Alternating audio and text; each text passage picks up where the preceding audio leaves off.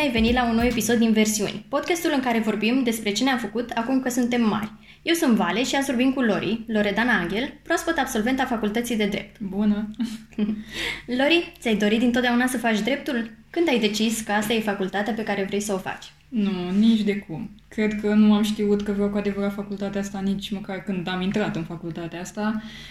Eu am oscilat foarte mult între vreo trei facultăți, în tot liceul de fapt. Tuturor le găseam și plusuri și minusuri, neajunsuri și pentru fiecare simțeam că nu am de fapt o veleitate specială.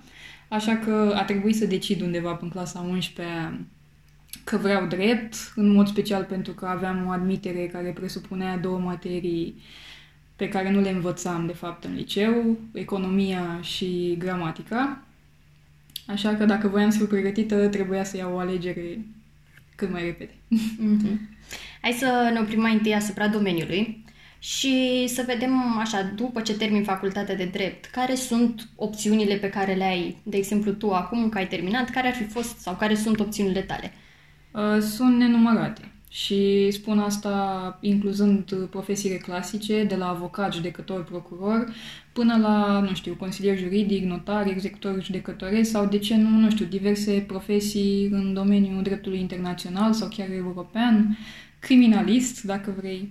Și asta pentru că eu cred că dreptul în sine e un domeniu foarte, foarte legat de latura socială, ceea ce îi oferă o deschidere imensă. Și cât de important vezi tu să urmezi un master după ce ai terminat facultatea? Ca să poți să mergi pe una dintre aceste meserii, să spunem, sau cât de important e să aprofundezi Nu știu, sincer. Adică pentru meseriile clasice, gen avocat, judecător, nu văd o utilitate foarte mare, având în vedere că admiterile sunt de fapt separate, adică pentru a te perfecționa, de fapt, mai urmezi încă câțiva pași, iar dacă alegi să faci altceva, nu știu, probabil contează foarte mult dacă deja știi direcția sau, nu știu, chiar invers, când nu știi deloc direcția și te perfecționezi cumva asupra unui singur lucru.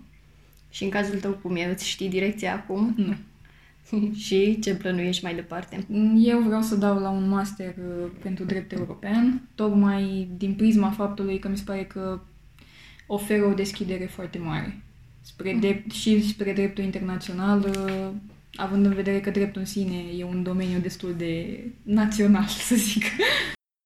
Și ce te-a determinat în cei patru ani de studiu să alegi masterul ăsta? Cum a fost experiența facultății de drept?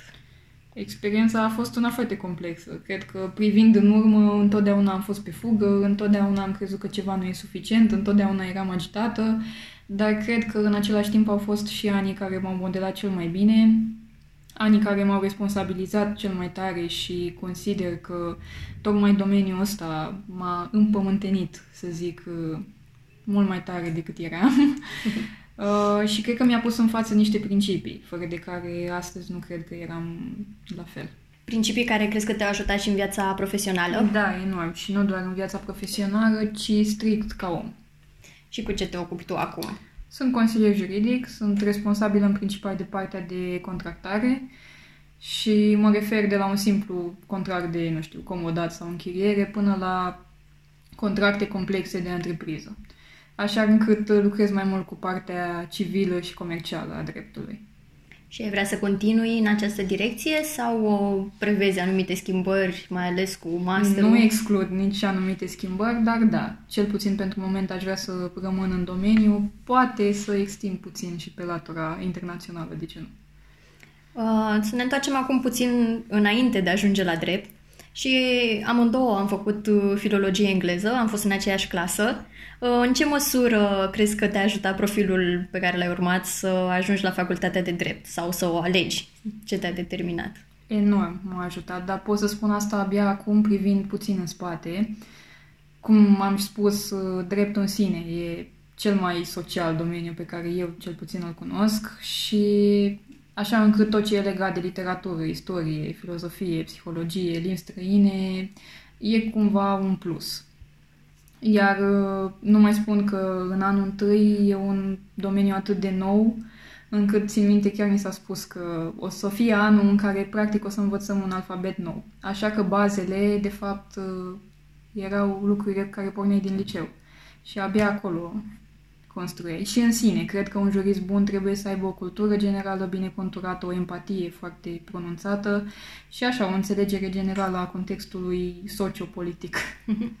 și ca să fii un jurist bun, cum ai spus tu, cât de mult crezi că te-au influențat pe tine sau cât de mult au contat notele pe care le-ai avut în parcursul tău educațional, să spunem așa? Aproape deloc, dar spun asta acum cu mintea de acum.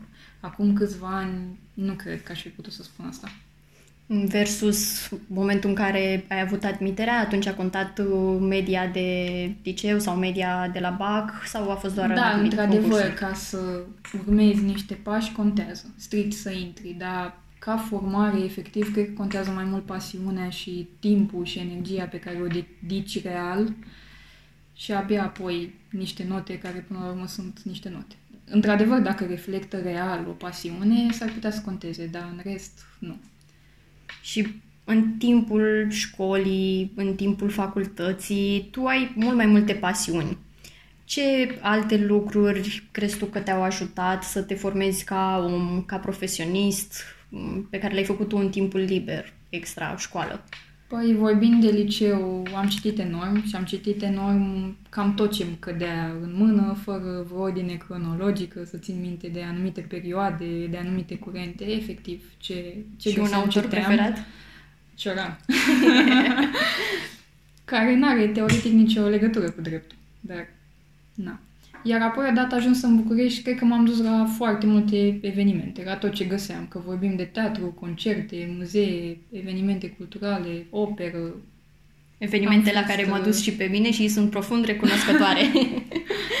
da, e foarte important, cred, să crești și în acest plan, nu doar strict profesional, pentru că, de fapt, sunt destul de corelate. Cum sunt corelate sau cum crezi că te ajută? Adică mulți ar putea să vadă asta ca, nu știu, doar o o pierdere de timp sau din contră doar un mod de a te relaxa, dar cum te ajută concret sau mai puțin concret? Îți dau un exemplu. Acum uh, vreo 2 ani am ieșit cu un domn avocat foarte, foarte bun și îmi spunea că a luat decizia să facă și facultatea de psihologie. A considerat că e un plus pe care l-ar avea și ar înțelege mult mai profund chiar anumite aspecte ale dreptului. Așa chiar consider că tot ce ai în plus și ce vine ajută, de fapt. Și el oare a făcut facultățile în paralel sau le-a nu, făcut Nu, nu le-a făcut. Tocmai mm-hmm. asta el a făcut la ani de zile distanță când și-a dat seama că nu e de ajuns, de fapt, să cunoști un text de lege care până la urmă e ceva tehnic și rece, fără să ai în spate altceva. Și totuși facultatea de drept e recunoscută a fi facultatea în care înveți dicționare și enciclopedii și cărți peste cărți cu texte reci, cum le-ai numit și tu, având latura asta artistică, tu cum te-ai împăcat cu toate textele astea de lege, cu toată teoria pe care ai avut-o de învățat? Pentru că știu că aveai nopți întregi în care stăteai și învățai pentru examene. Da, așa e.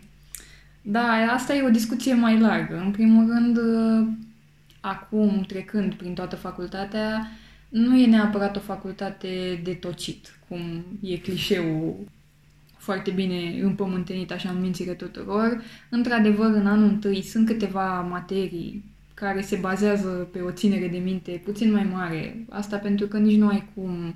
E un domeniu atât de nou și atât de complex încât n-ai avea cum să fii băgat efectiv într-un text de lege și să-ți să pună un cod în brațe, pentru că de fapt nu ai înțelege nimic. Trebuie să înțelegi cum oamenii au ajuns la acele texte, cum să învăț greu. Mi-am dat seama, în primul rând, că fiecare materie este foarte diferită.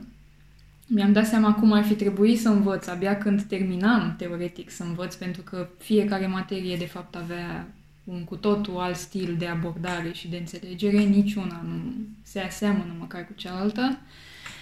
Doar că tocmai asta m-a ajutat să îmi formez o capacitate de a deprinde și de a face niște conexiuni pe care cred că nu le-aș fi învățat la, alte, la alte facultate. Mm-hmm. Dar uite că tu ai avut foarte mult uh, foarte multă experiență și în sfera muncii, ca să spun așa. Deci ai dat de oameni care erau și din sfera academică, doar profesorii tăi, care poate sunt și practicanți, dar uh, ai dat și de oamenii care chiar sunt uh, cei care practică dreptul în viața de zi cu zi. Din toți acești oameni, cum ai vedea tu imaginea unui profesionist în domeniul dreptului?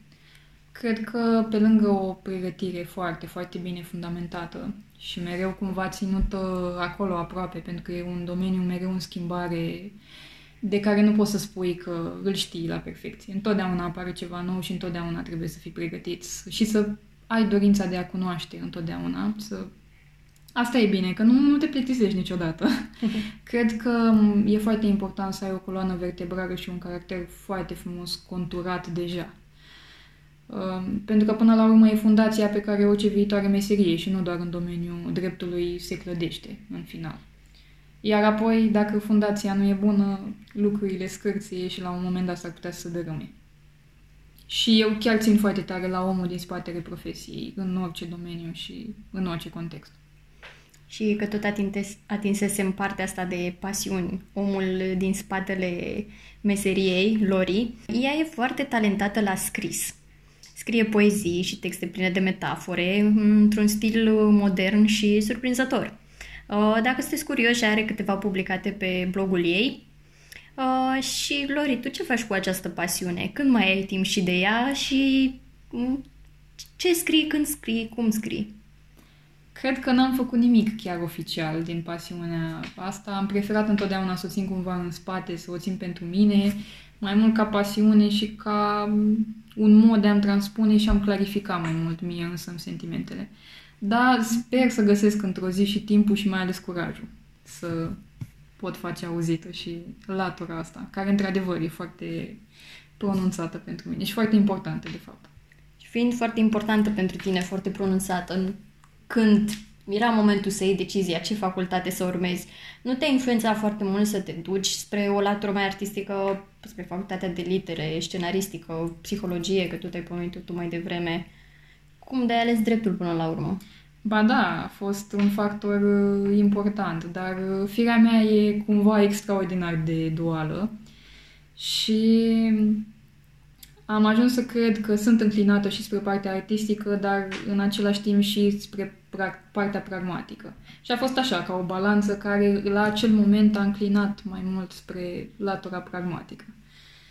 Mă bucur, sincer, în final, că am ales în felul ăsta. Asta voiam să întreb, da. dacă nu îți pare rău, cumva nu, ai reușit să ții și bucur, pasiunea, n-ai renunțat Mă bucur foarte tare pentru că, exact, am putut să le duc cumva pe ambele și cumva să cresc undeva unde aveam niște minusuri.